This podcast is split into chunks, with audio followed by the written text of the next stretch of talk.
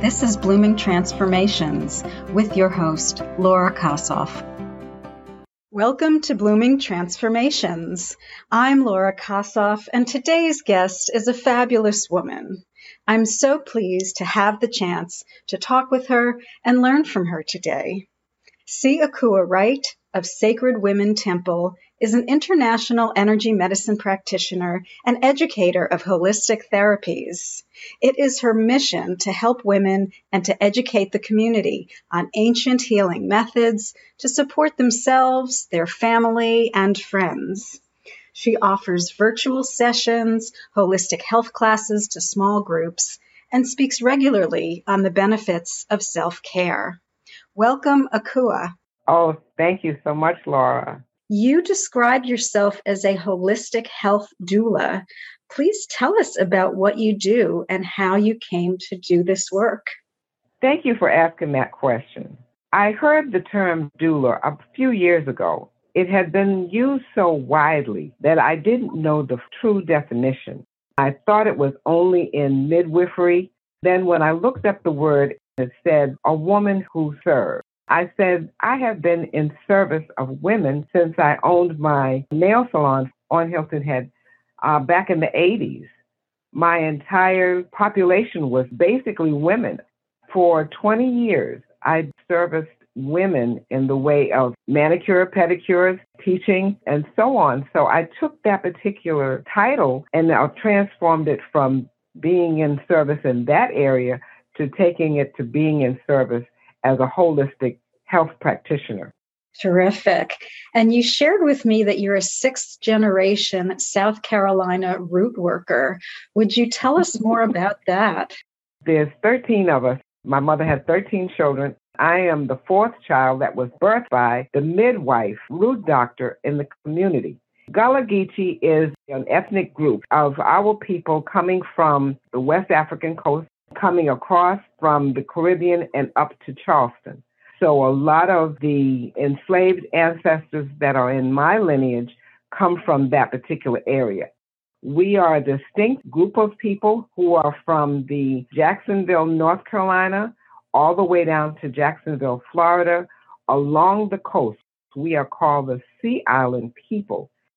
I am proud to be sixth generation South Carolina Gullah Geechee woman and to be birthed by the root woman and midwife of the Yamasee community and to have her as my guide going into this holistic practice. Wow. Now, you have training and experience in energy medicine, healing touch, acupressure, and essential oils, in addition to being a certified massage therapist. So, how do you integrate these modalities when you work? The body is phenomenal. I wasn't even aware that as a manicurist and a pedicurist, that I was actually in an individual's energy field the entire time. It wasn't until I closed my business and went back to school at 50 to become a massage therapist so I can have the accreditation to be able to do that on a full scale that I realized that all those 20 years I had been working and doing energy work anyway. And I just needed another platform to do the massage therapy. After six years of doing that, then going and finding energy medicine and doing that full time. So it's phenomenal that when the midwife, when I met her in my 20s, let me know that I had five spiritual gifts. One of them was the gift of healing, mm-hmm. and that my hands were my gift. Mm-hmm. So everything that I listed here, I am utilizing my hands and using my spirit guides to be able to perform the work that I do. Amazing. One of your specialties is acupressure. What has been your journey with this method of healing? Well, that was one of the coolest things. When I owned my nail salon, I used to get massages from a beautiful man on Hilton Head that would help me with my migraines. And I would let Henry know that, Henry, you must teach me how to relieve my pain within the first three to five minutes. Because after that, then I'm done. I have to close the shop, come to you. Hopefully, you have an opening to be able to bring me back to normal. So one day, he showed me on my hand where my Jijo acupressure point was to relieve my pain. I had to have someone else in the shop to do it on me so that I could be able to breathe, and it worked within three to five minutes. I was amazed that I didn't have to take headache powder or ginger ale or go and lay down for a few minutes. I was able to go back to my client and function for the rest of the day. 20 years later, I applied to the only Jijo acupressure school that was in practice here in North Carolina, as a matter of fact, by Barbara Blate. And her husband had passed on a few years before, and she was about to close the school and retire and move to Hawaii.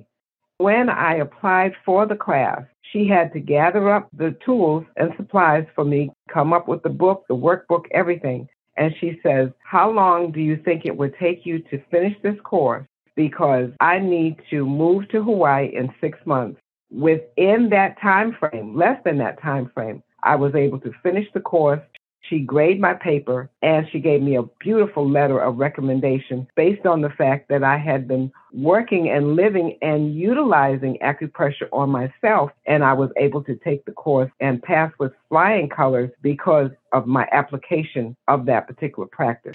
Beautiful. In your work with energy medicine, you do long distance treatments. I've been working with Reiki for about 25 years and also do distance treatments. So I understand it intuitively from the experience. If someone wants a scientific explanation, I try to describe it in terms of quantum physics as the transmitting of energy. Would you provide an explanation from your perspective on the process of distance healing? Laura, I get that question too. And there's a lot of hesitation so I recognize their hesitancy when they can't figure out how you're supposed to do this from where you're sitting. You're in another state or you're in another room and you're not physically putting your hands on an individual. While I was going through my certification for energy medicine, I came across a book called Spiritual Healing Energy Medicine for Health and Well-Being by Jack Angelo. It answered that question for me. Plus, one of my elders wrote a letter of recommendation for me when I was going through my certification with this energy medicine that said that she put it in the best form, that it's like prayer. She says, when you ask someone to pray, you're in one place, they're in another, but you're expecting them to get the word to the masters or whoever needs to have it to bring it to me for me to get the results that I am seeking. And that was one way. However, this was another way in this book. The important thing of a healer is to say yes at being an instrument for healing. That is what we do. We are saying yes to whoever you call on to use me as an instrument of healing to the individual who needs this. They say that everyone has different gifts. Some people have the gift of healing. The way I take it is not necessarily always being in the presence and being able to lay your hand on them. We are doing the same things as energy practitioners today. And especially now during this uh, 18 months of pandemic, we can't even go to the client, but they still need us more than ever now yeah, and the way that I sometimes describe it to people is if you think of a radio tower or a television tower, we don't see the waves, or think of Wi Fi. We get the results on the screen or on the radio, but we don't see the waves that are being transmitted. Anyone who's experienced a distance treatment may say, Wow, I didn't think that was going to work, but I felt it. And when I go over with someone after the treatment, all that I sense that may have been out of balance and how I worked on it. And they'll say that's exactly what I was experiencing during the treatment. So it's really powerful to have that experience, even if we don't understand the exact logistics of it. If you think about the fax machine when it first came out and you're putting a piece of paper in and it was coming out of a fax machine over, across the waters, and it was like, how is that even possible? Yeah, that's a great example. I've been fascinated with the topic of women as healers, and I was reading about the history of female practitioners of the healing arts dating back to ancient Egypt with Isis and the healing priestesses of her temple, Greece with Athena and others, Rome and Ireland with St. Bridget. Mm-hmm. During mm-hmm. the medieval times, women were then becoming more excluded from the healing professions. And then in the 1800s, started entering the medical profession, medical schools, and, and working in hospitals and health facilities. Now, approximately half of all medical students are women. What are your thoughts on where we are today in terms of the role of women in healing? I believe that it's going to be imperative that more of the population of physicians should be women when it comes to working with women because our anatomy is different and our psyche is different. So when you're looking at the population of the medical profession, there should be more women in the field to take care of the sensitive needs of the female population so that a lot of the things that really need to be dealt with, a woman will feel compelled or safe enough to speak on that matter, knowing in those few minutes that you have in that office or over the phone that the other individual will know what she's speaking of and probably has experienced it herself and could be able to either prescribe or give an alternative method that can facilitate the healing that is necessary. And in addition to mainstream medicine, what are your thoughts on how women and all people can access and connect more with natural forms of healing? I believe that that is still a tribal entity because when you have the Indian women, they still come together in the hut and they still bring the girls in so that they can have a rites of passage from getting ready to go from puberty into a womanhood. We have to go back into our culture and get back to those particular gatherings of the women in the red tent where they come together even after the birth of a child. There's a sister in the community or in the tribe that stays with that mother for six weeks and tends to her and takes care of her so that she can nurse this newborn. Then, after the six weeks, they have this beautiful ceremony where the child is introduced to the tribe. We've got to go back to our culture and get those healing art to be able to pass down to a younger generation that is not aware of them. In my travels, those are the things that I want to participate in whether you go to Morocco or go to Africa or go to Pakistan or go to India, that we as women collectively come back and take care of us as the healers and the nurturers of this planet. There's so much wisdom that we can learn from. Exactly. I was, I was reading a quote by Hippocrates that the natural healing force within each of us is the greatest force in getting well. Is that the basis of natural remedies and natural healing, in your opinion? I believe so because no one knows you better than you.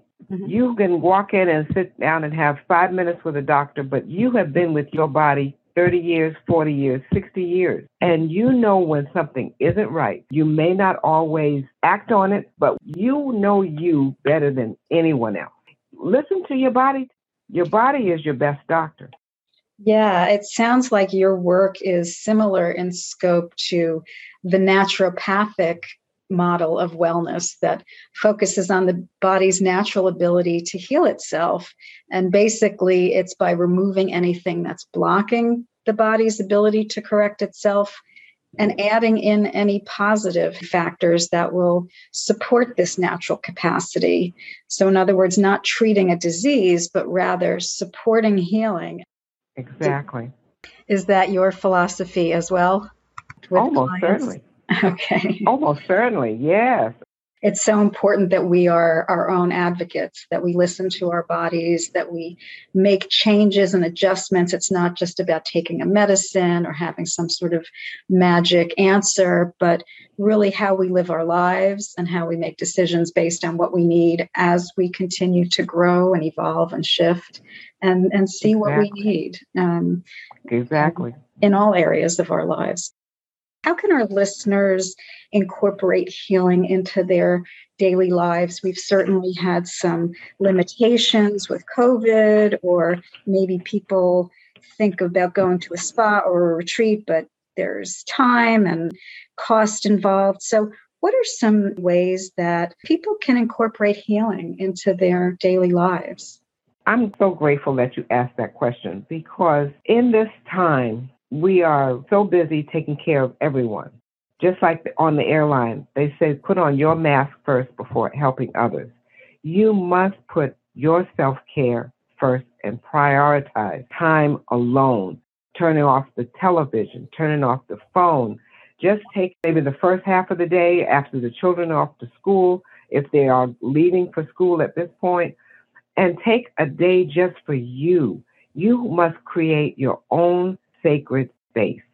If you can bring together a group of women, no more than maybe three, in your space with you, or you go with them collectively, the more positive energy in the room, you're raising the vibration. When you have a low vibration, that's where sickness and disease comes in and manifests. But when you raise your vibration, whether it's a smile, whether it's a hug, whether it's good food that you're ingesting, whether it's good music that you're listening to, whether it's good conversation, positive conversation, the community as a whole can come together. Then you come in, raise your vibration. Just being able to have that sacred space together to be able to raise your vibration is so imperative now. And you don't have to spend any money. You can just bring what you have from your house. Hot water is already there. You bring your teas, you bring your herbs. You make your own sacred space and you include your sacred sisters with you for you to sit down and have uplifting conversation, uplifting music, raise the vibration, bring your candles, bring your incense, make your space a retreat. Anyone and everyone can do this. Then you go off at the end of the day. Then you're the mom that everyone needs. You're the, the wife that everyone needs. You're the sister that everyone is depending on. And you have been able to do that, not spending any money, but staying in an environment with women. We must be able to get back into community and come together so you can have someone that you can feel safe with. It is imperative now that we reach out and touch more than ever those who may be isolated and not wanting to be, but don't know how to reach out. And so it is just creating a sacred space with one or two and come together and be that support back to back. When you can lean against someone and you know they got you, then you can move forward. Wonderful. And do you have any final thoughts on the process of healing, the mindset that people can have in terms of thinking about their own healing and taking care of themselves, in addition to what you've already shared? You're not alone. There are so many women who are out there who are been in your shoes, who are in your shoes now, young and old. Seek them out there's an elderly neighbor in your neighborhood or a college student that could utilize some guidance, come together as three generations. You may not be all of the same lineage, but you come together as a unit and take the wisdom. Sometimes the college student has more wisdom than the elder. We need all of that energy. Mm-hmm. We need all of it from every area. Don't discount the young and don't discard the old. Mm-hmm. We all are the elderly. We need all of us to be able to navigate this world as we go forward. We're all precious and our wisdom is so needed today. Beautifully said. You can learn more about Akua's work on her website, sacredwomentemple.com where you can also access her free one page PDF on taking care of pain with acupressure. You can go to her contact page and input your information. She offers virtual sessions and distance healing. I will include this link on my podcast page on Buzzsprout and also with the podcast listings on my website. Akua, thank you very much for being part of this conversation today and sharing your knowledge, experience, and deep wisdom.